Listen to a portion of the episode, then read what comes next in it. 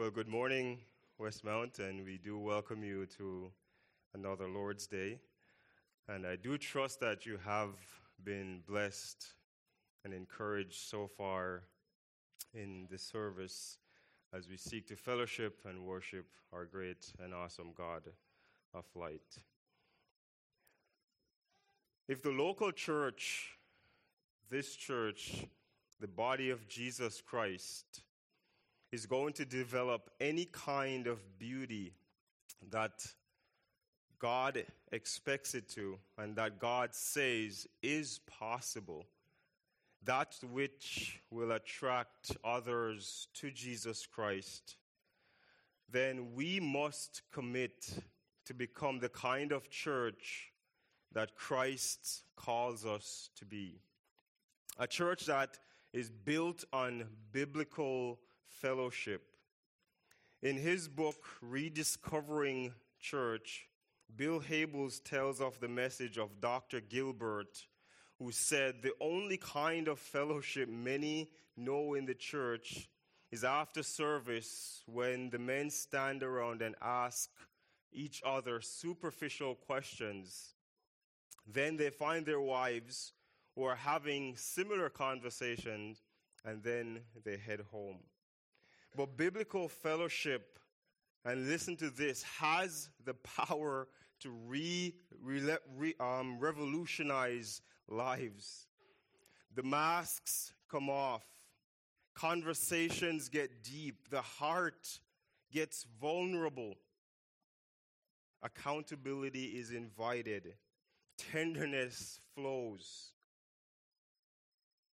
through this section that we will look at this morning in First John chapter 1, the Christian life is presented as fellowship. And this fellowship is both with God and with other believers. And the idea of this fellowship was introduced in 1 John 1, verse 3, that which we have seen and which we have heard, we proclaim to you, so that you may have fellowship with us. So, John introduces this idea of fellowship in the beginning of this book. And he expresses the purpose of the apostolic witness, and that is to have fellowship with each other and fellowship with God. Now, this fellowship the sharing in common spiritual life in the truest sense is with the Father and with his Son, Jesus Christ, as John rightly points out to us. The term, the word, the Greek word for fellowship, koinonia, is used by John in 1 John four times. He uses it twice in verse 3 of chapter 1, he uses it in verse 6 and in verse 7. And elsewhere in the New Testament, it occurs 16 times and mainly by the Apostle Paul himself. It's translated communion or two principal our two principal ones communion and fellowship is our two principal translation of this word this koinonia that is talked about and the word sometimes, sometimes emphasizes the idea of an association or close relationship with someone or something. However, the root meaning of John's word is not association, but participation. It's not merely association with, but participation, sharing in something with others. For example, in Philemon 6, it speaks of the participation in the faith. Philippians 3, verse 10, Paul says he wants to participate in the suffering of Jesus Christ's death. 2 Corinthians 8, verse 4, of the sharing in the relief of the saints. 2 Corinthians 13, 14, of the participation in the Holy Spirit. and in 1 Corinthians 10:16 participation in the blood of Jesus Christ. So it's more than just being affiliated and associated with, oh, I'm associated with Westmount Bible Chapel, therefore I'm a part of the fellowship and I fellowship with them just by association. No, it's more than that. It's deeper than that. And what we're going to look at and expound on this morning is the idea of the formula for fellowship, the formula for fellowship as we see it in the last few verses of First John chapter 1. Let's go turn our Bibles there and read verses 5 to 10. This message that we heard from him and proclaim to you that God is light, and in him there's no darkness at all. If we say we have fellowship with him while we walk in darkness, we lie and do not practice the truth. But if we walk in the light as he is in the light, we have fellowship with one another and the blood of Jesus, his son, cleanses us from all sin. If we say we have no sin, we deceive ourselves, and the truth is not in us. If we confess our sins, he is faithful and just to forgive us our sins and to cleanse us from all unrighteousness. But if we say we have not sinned, we make him a liar and his word is not in us. Father God, I pray that you will use your word to speak to the hearts of your people. And again, Lord, if there's someone sitting in here that is not saved, that has not accepted Christ as Lord and Savior, that will have absolutely no idea what true fellowship with Christ is and fellowship with the saints, I pray, Lord, that through your word and the convicting power of your Holy Spirit that they will come to the saving knowledge of Jesus Christ today. Lord, strengthen us and help us to grow in our walk with you and our walk with our fellow men, fellow believers, so that we will understand the true meaning of what it is to have fellowship with one another while fellowshipping with you. Take your words, Lord, and use them for your glory and for your honor. For Christ's sake. Amen. The formula for fellowship. And the first point I want to highlight is that this formula is found in the character of God. It's found in God's character, in God's nature, who God is. The character of God is necessarily determined or determines the character of fellowship with Him or fellowshipping with Him. Ramsey writes if we lose sight of the ethical nature of God, we miss the truth on which all of Christianity is based and land in moral confusion. So if we miss who God is, is in his being, is what he's saying, we land on moral confusion and we miss what Christianity is all about. He goes on to say, the purity of the Christian corresponds with the purity of God. Without this moral kinship, he writes, there is no fellowship. There can be no fellowship. So, John therefore prefaces this entire section with one profound declaration concerning the nature of God, concerning God and his being, who he is. This then is the message that we have heard from him. Who is the him? Again, referring back to Christ. That God is light, and in him there's no darkness at all. John said, This message concerning God, this which we have heard through Jesus Christ, again, referring to the previous verses that we looked at some weeks ago, is that God is light. He is light and there's no darkness at all in him. John chapter 1 verse 18 said, No man has seen the Father at any time. The only begotten Son, which is in the bosom of the Father, has declared him to you. John is saying this was the message that Jesus Christ brought to us. This is what we heard. This is what we saw in him. And this is what we're continuing to declare to, um, to you today that God is light.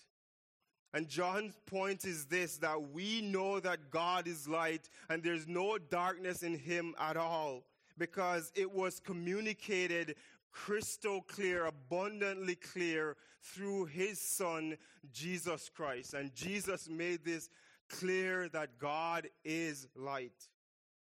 No darkness at all. An emphatic statement John is making here.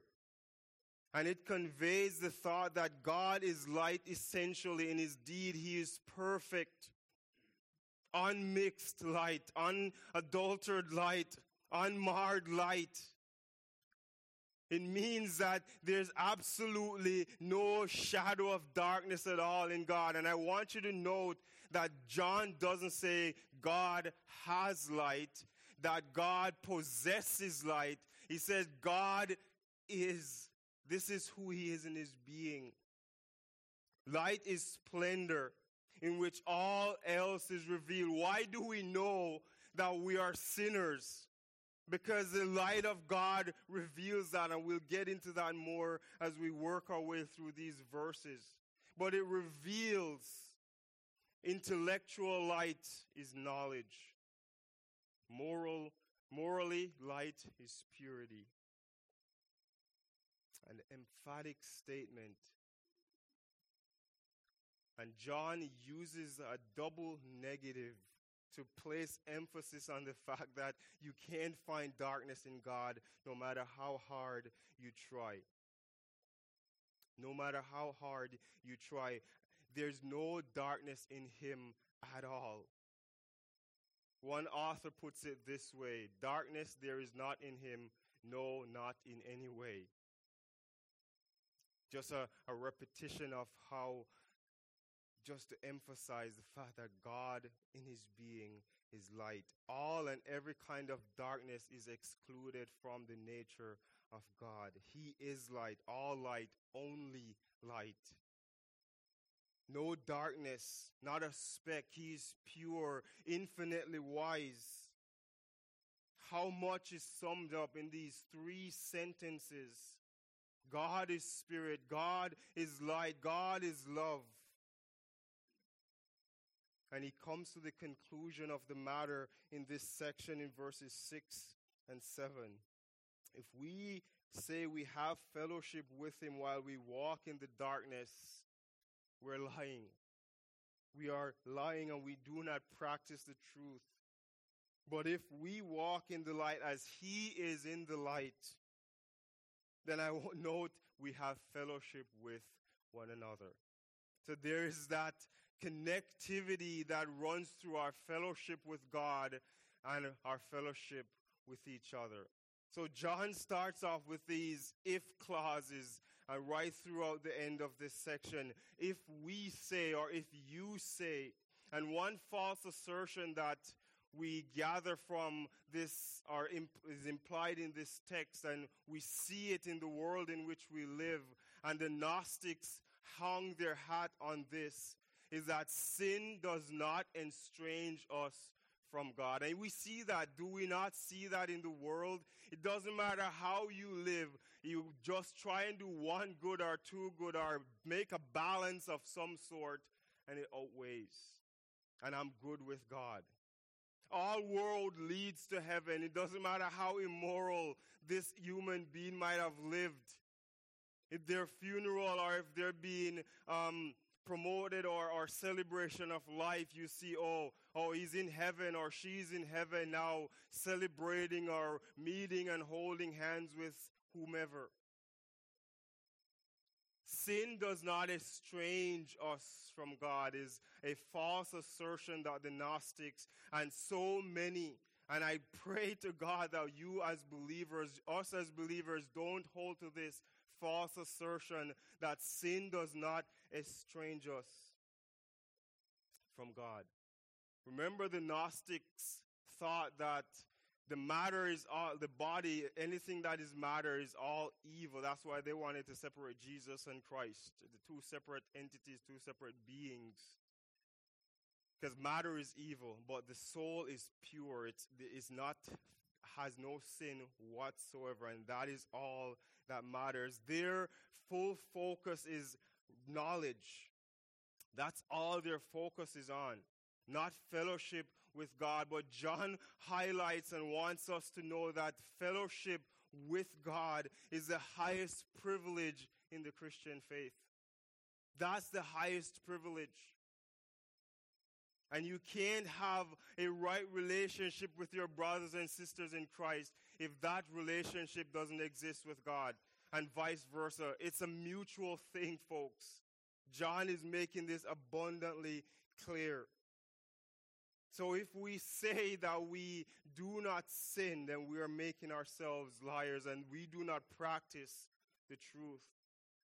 The word that is used is walk, which is a common word that is used in the New Testament, a metaphor for the life we live as believers, a pure life, a holy life, the whole manner of our Christian living, especially in Ephesians 4, verse 1. And the present tense in this verse emphasizes a habitual action. It's something that we're continually practicing, and again, we'll see more of this habitual practice and habitual action uh, as we go make our way through. But this is a life that you choose to live and you're choosing to walk in the darkness, but you're professing that you're in the light. You're choosing to walk in the darkness and you're saying, Oh, I'm having this amazing fellowship with my God. John is saying that is absolute nonsense and that can't be true. You can't be living in the dark and saying you have association with darkness. They can't coexist, John is saying.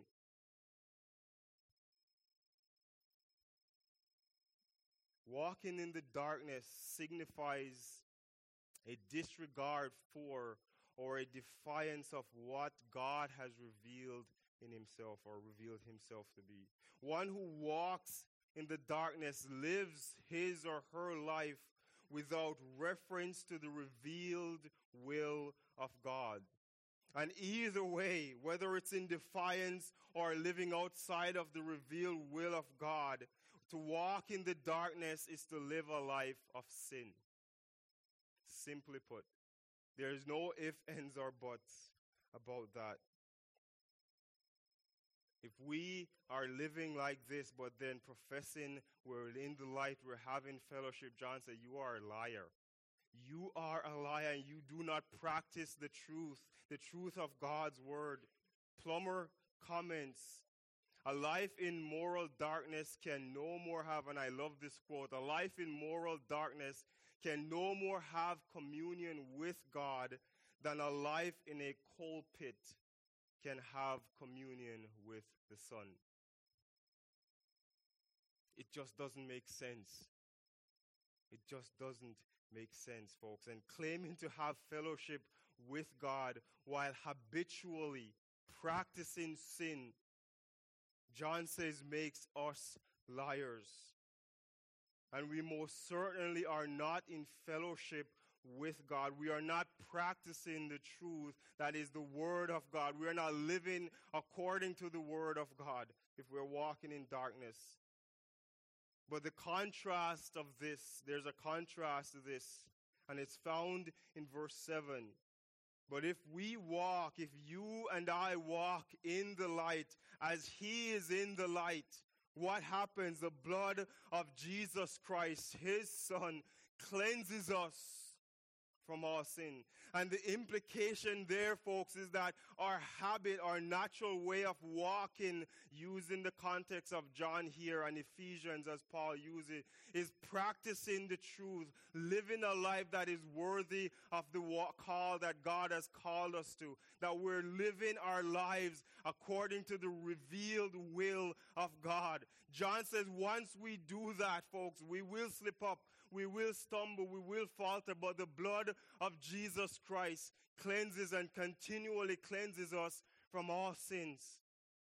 And we will see how that cleansing comes in or what part we have to play in this. Not that, not that we have to do anything, but there's something that we need to do as believers when we do slip up, when we do stumble. And Jason emphatically went to the throne this morning confessing our sins, calling them by name, and we'll get into that. John was not naive, folks, to the fact that we're human beings. He knew within himself that he faltered, he slipped up. But he wasn't thinking that this was a habit, this was the norm. This was the natural way of living. It's a stumble, it's a slip up, it's a falter. And when that happened, God, who is light, has the solution for that. As we saw a few weeks ago, if Jesus were not the God man, the forgiveness of sins would be impossible. But because he was the God man, because he is the God man, and because he will forever be the God man, his blood that was shed on the cross, because of that, forgiveness is available to us as believers. And to you who aren't saved, it's available to you as well. It's available to you. Walking in the light has two benefits, according to verse 7. We have fellowship with each other. That's a criteria, folks. We have fellowship with each other. And it makes sense because if, if fellowship is participating, you can't be walking in the darkness and I'm walking in the light and we're participating. It doesn't happen. It cannot happen. It doesn't make any sense. So we have fellowship with each other. And of course, the second one is the cleansing, the forgiveness that comes through the blood of Jesus Christ. Cleansing from all sin. And this doesn't mean that we're completely free. We are impeccable the moment Jesus Christ forgives us. It does teach, however, that the blood of Jesus Christ is effective. It has the efficacy to, that extends to the whole Christian life. And again, this verb is in the present tense, which stresses a continuous action. Just like if you're continually walking in the light, that's a continuous action. The blood of Jesus Christ continually cleanses us. And isn't that comforting to know that as human beings, as believers who are striving for that prize and to live the life that God has called us to live, when we stumble, when we falter, we can go to a God whose blood will still cleanse us from that slip up. It is found, folks, fellowship, the formula for fellowship is found in who God is, and that is because He is light. And the implication of that is we as believers, if we want that fellowship, we need to be walking in the light as He is walking in the light. And that in turn will see us having a good fellowship, that perfect fellowship with God. And then we'll have a fellowship with each other. That's how it works. Secondly, it's not only found in who God is in his nature, but it's fashioned in our confession. We don't often associate fellowship with confessing sins. But as I pointed out not too long ago, Jason started off in his prayer with confession. That was participation. I'm sure none of us, I hope, anyways, let me rephrase that, that none of us were sitting there and said, Speak for yourself, brother. Speak for yourself. We're nodding our heads, amen, amen, because we know we slipped up this week. We know we slipped up this morning. But we don't often associate confessing sins as a part of fellowship, not only with God, but with each other as believers. What we see from these verses, verses 8 to 10, is this there can be no fellowship with God and with other believers without confession of sins, without forgiveness of sins, and without cleansing from sins. So here is a second false assertion that many in our world, and even we see this in the text, sin does not exist as far as we are concerned. If we say we have no sin, if we say we have no sin, and what people such as these say are they they fail to understand or they fail to grasp is that the closer you walk in the light, the more our sins will be exposed. Remember Isaiah chapter 6? I'm sure Isaiah was living a life that he thought, man, when I look at Israel and see how they're living, I'm not so bad after all. And then in the year Uzziah died, as he started out that text, he saw the Lord lofty, high, and lifted up. And he gave that description. And when he saw how righteous, how much the light of God shone bright in the heavenly sphere, when he saw how holy God is, what was Isaiah's conclusion? I'm good. Oh wow, I got I had it right all along. Isaiah said, Woe is me. He condemned himself. He realized, Man alive, I am a sinful human being. And I live among people who are similar. Folks, the closer you walk and the more we get into God's word and the more we know who God it is, is in his being, the more we realize how sinful you and I are. There's no escaping that. Hence why we need confession. The more we walk closer to the light, the more our sinfulness is exposed. And the lack of awareness of sin in one's life has serious, serious, dire effects. Such an assertion will lead ourselves astray. That's what John says. If we say there's no sin, sin doesn't exist, as far as I'm concerned, we're deceiving ourselves. And it's a consistent, and here John uses that language again, that present continuous action. We're continuously deceiving ourselves. We're living a life of self deception. Deviation from the right path by default. And the truth, John says, isn't in us. The truth is not in us. Truth may be all around us. Truth may be slapping us in the face.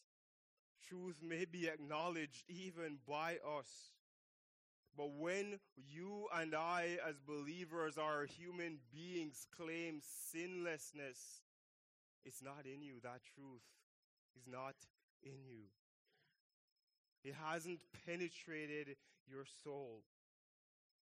But here is the contrast is that when we acknowledge that we will falter, when we're not habitually sinning, deliberately violating God's law, John says there is a solution for that in verse 9. But if we confess our sins, so by default, we are not, we are acknowledging that we are sinful beings. We have committed a violation against God's law.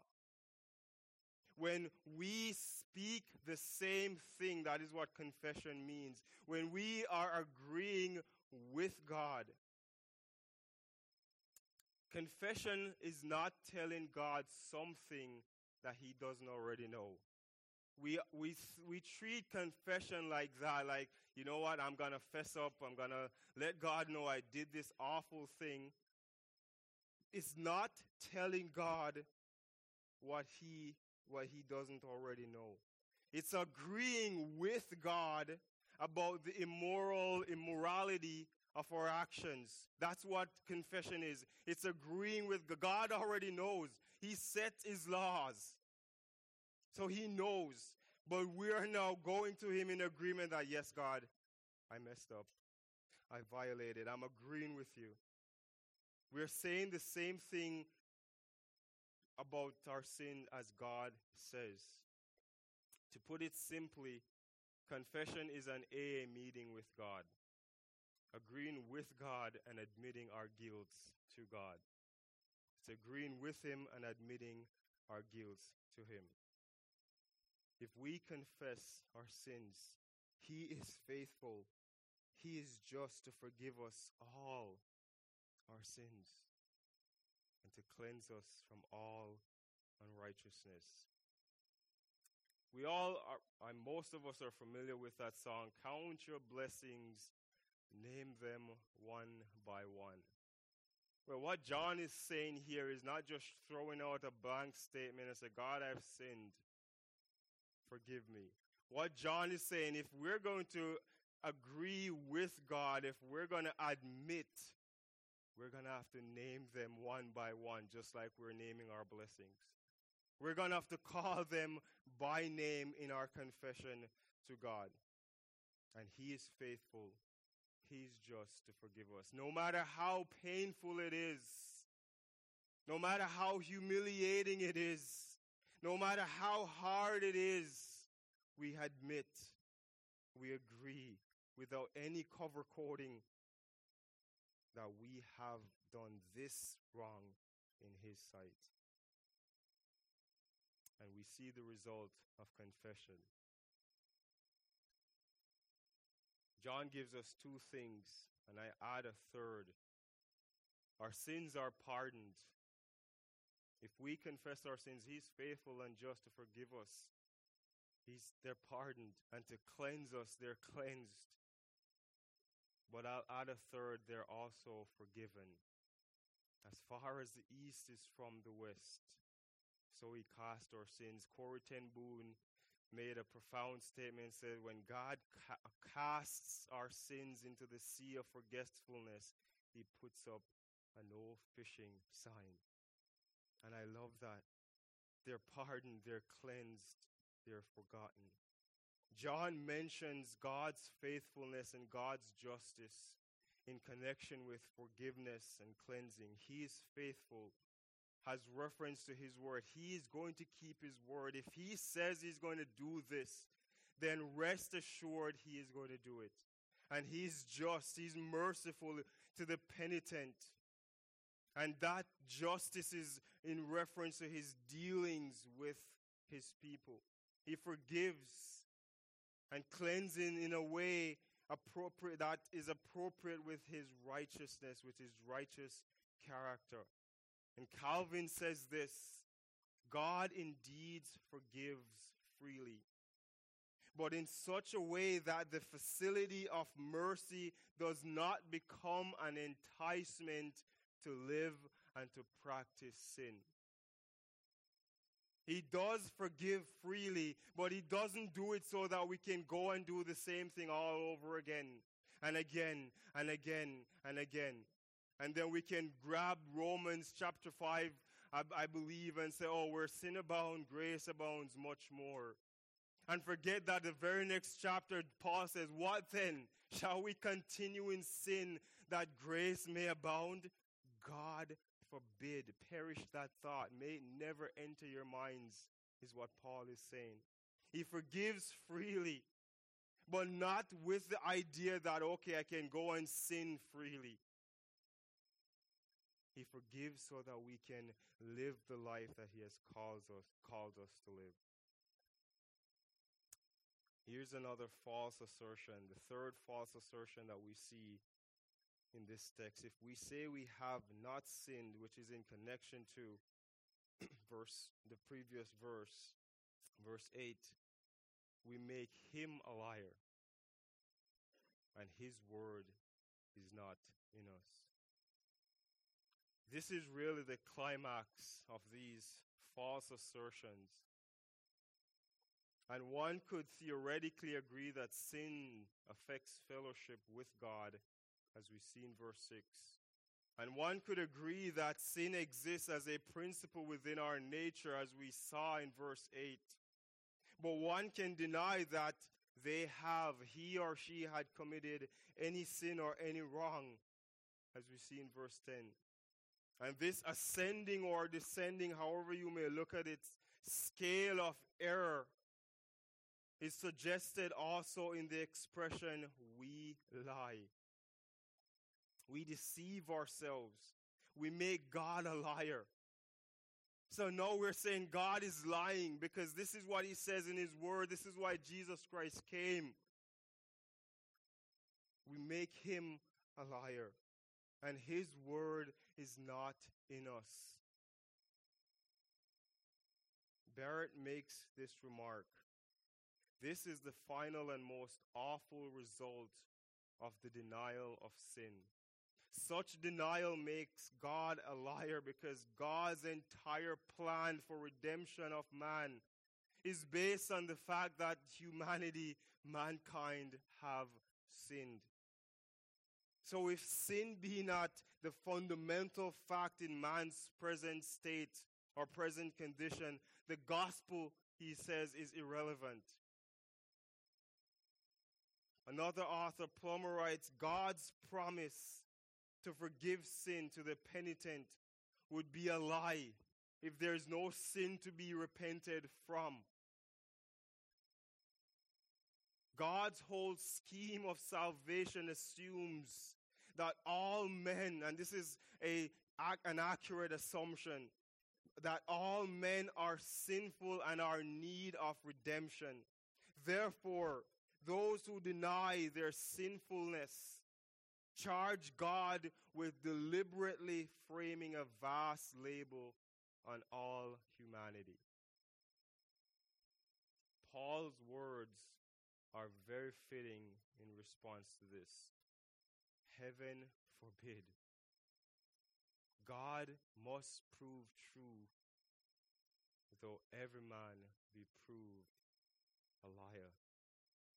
Folks, this kind of denial is what we saw in Romans chapter 1. The denial that Jason has been preaching on and taking us through these past couple weeks.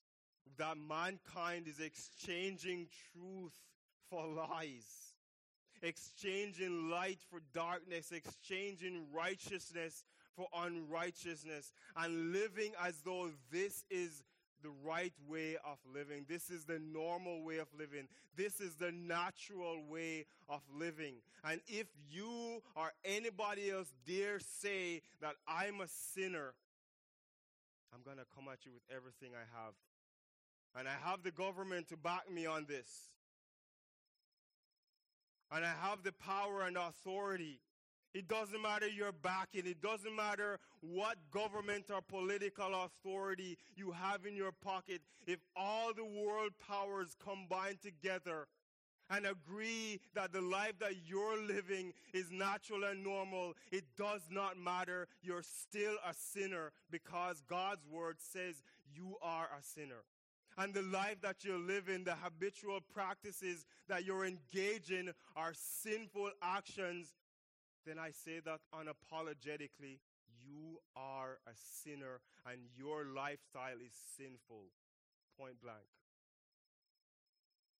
Go call the authorities because I'll still agree to what God says in His Word. Making Him to be a liar, making God to be a liar, and His Word to be a bunch of lies. But in the end, as Paul says, let every mouth be stopped and the entire world be found guilty before God. Westmount Fellowship cannot happen without it being seen in who God is. And having established a right relationship with God, fellowship then permeates our entire beings we want to participate with other believers. We want to participate in the things of God. We want to participate in what God is allowing us and has commanded us to participate in. And this kind of lifestyle, this, this participation then not only permeates our entire being, but it diffuses right throughout God's church. Not just locally, but globally. That, folks, is how fellowship happens. John says it starts when we see God for who He is. He's light, He's righteous, He's just, He's holy, He's truth. But He's also seen in us as we confess our sins, agreeing that yes, God's law says this is a violation. I agree. And I'm admitting that to Him. And we can start off having right relationship or right fellowship with one another. It's not just association, it's not just coming here and sitting down, listening to the songs and the sermon, and then going home. It's participating in the things pertaining to God. And as we transition over into the Lord's table,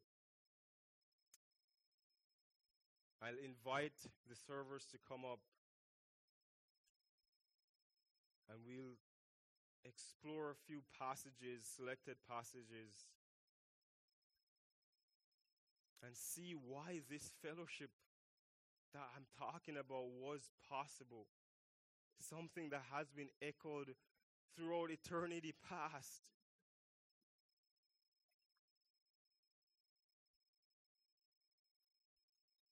In Genesis chapter 22 and just verse 8, and this I entitle the sacrifice hinted at. And throughout the Old Testament, there's been hints and types or shadows of the sacrifice that Jesus Christ was going to make. We didn't know who this sacrifice was going to be, but there are hints of it going right back to Genesis 3:15. And the story we are very familiar with Genesis 22.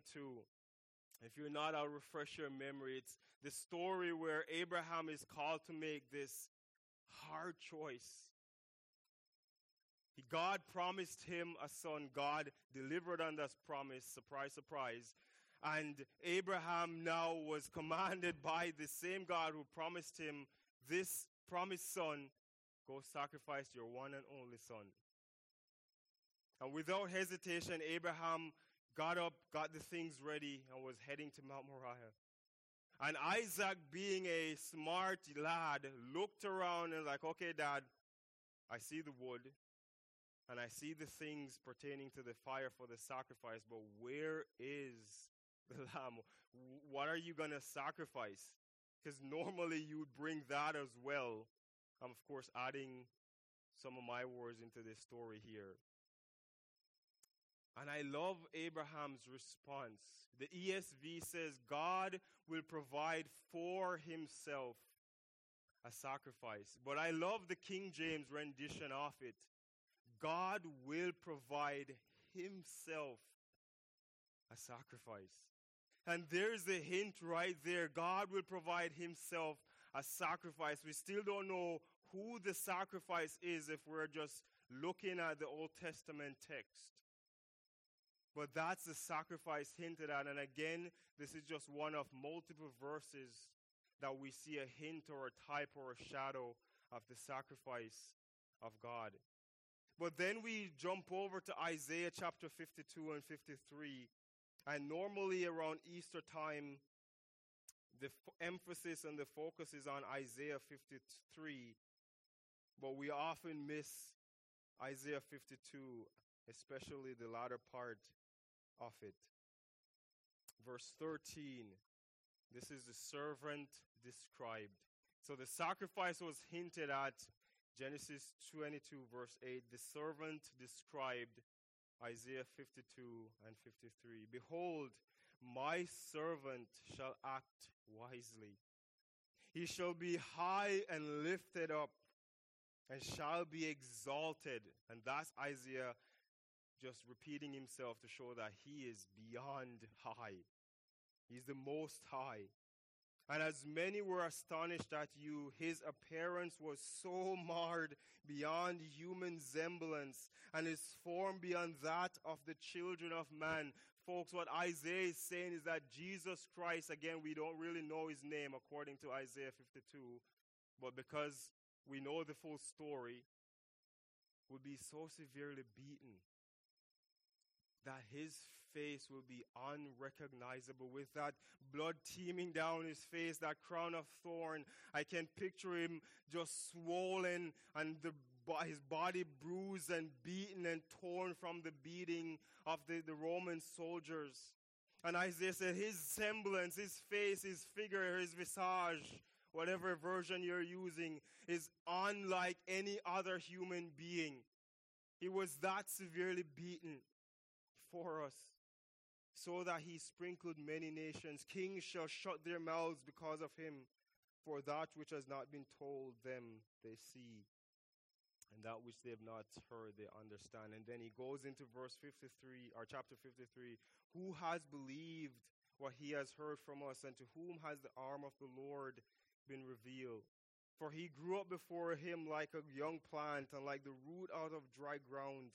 He had no form or majesty that we should look at him, no beauty that we should desire him. He was despised and rejected. This is a servant being described. Man of sorrows, acquitted with grief, and as one from whom men hid or hide their faces. He was despised, and we esteemed him not.